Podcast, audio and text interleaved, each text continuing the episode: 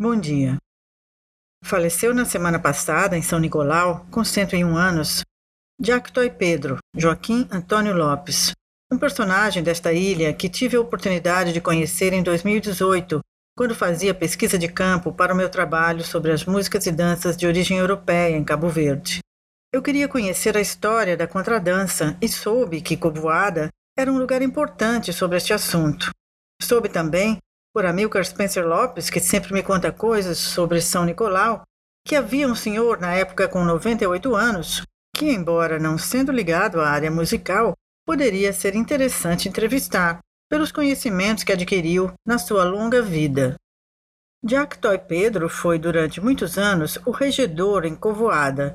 Este cargo de regedor, que havia no período colonial, não era muito claro para mim, mas por ele fiquei sabendo que o regedor era um funcionário da Câmara Municipal que se ocupava de diferentes tarefas no meio rural.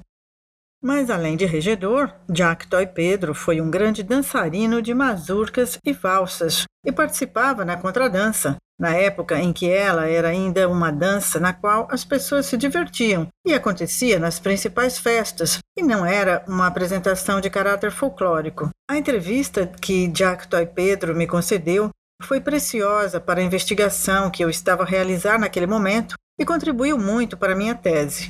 Vou partilhar um pedacinho aqui.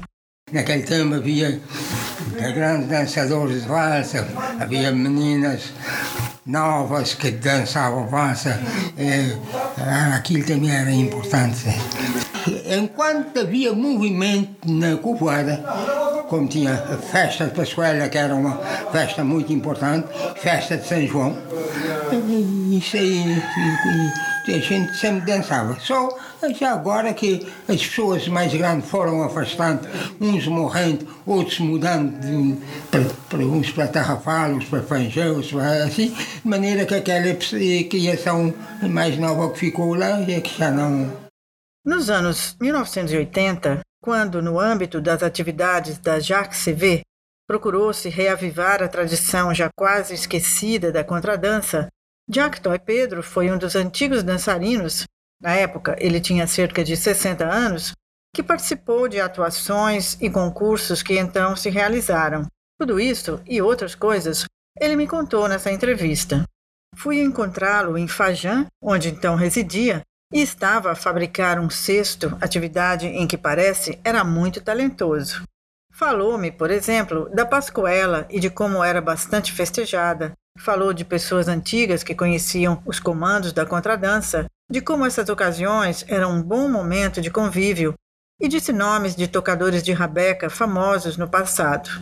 Há pouco mais de um ano, comemorou-se com uma grande festa os 100 anos de Jack Toy Pedro, da qual cheguei a ver imagens no Facebook.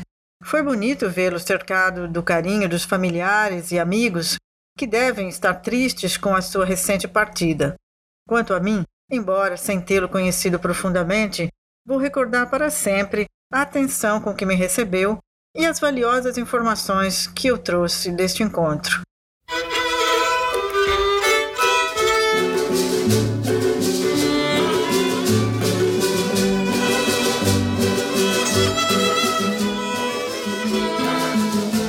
E termino dizendo: Muito obrigada, Jack Toy Pedro.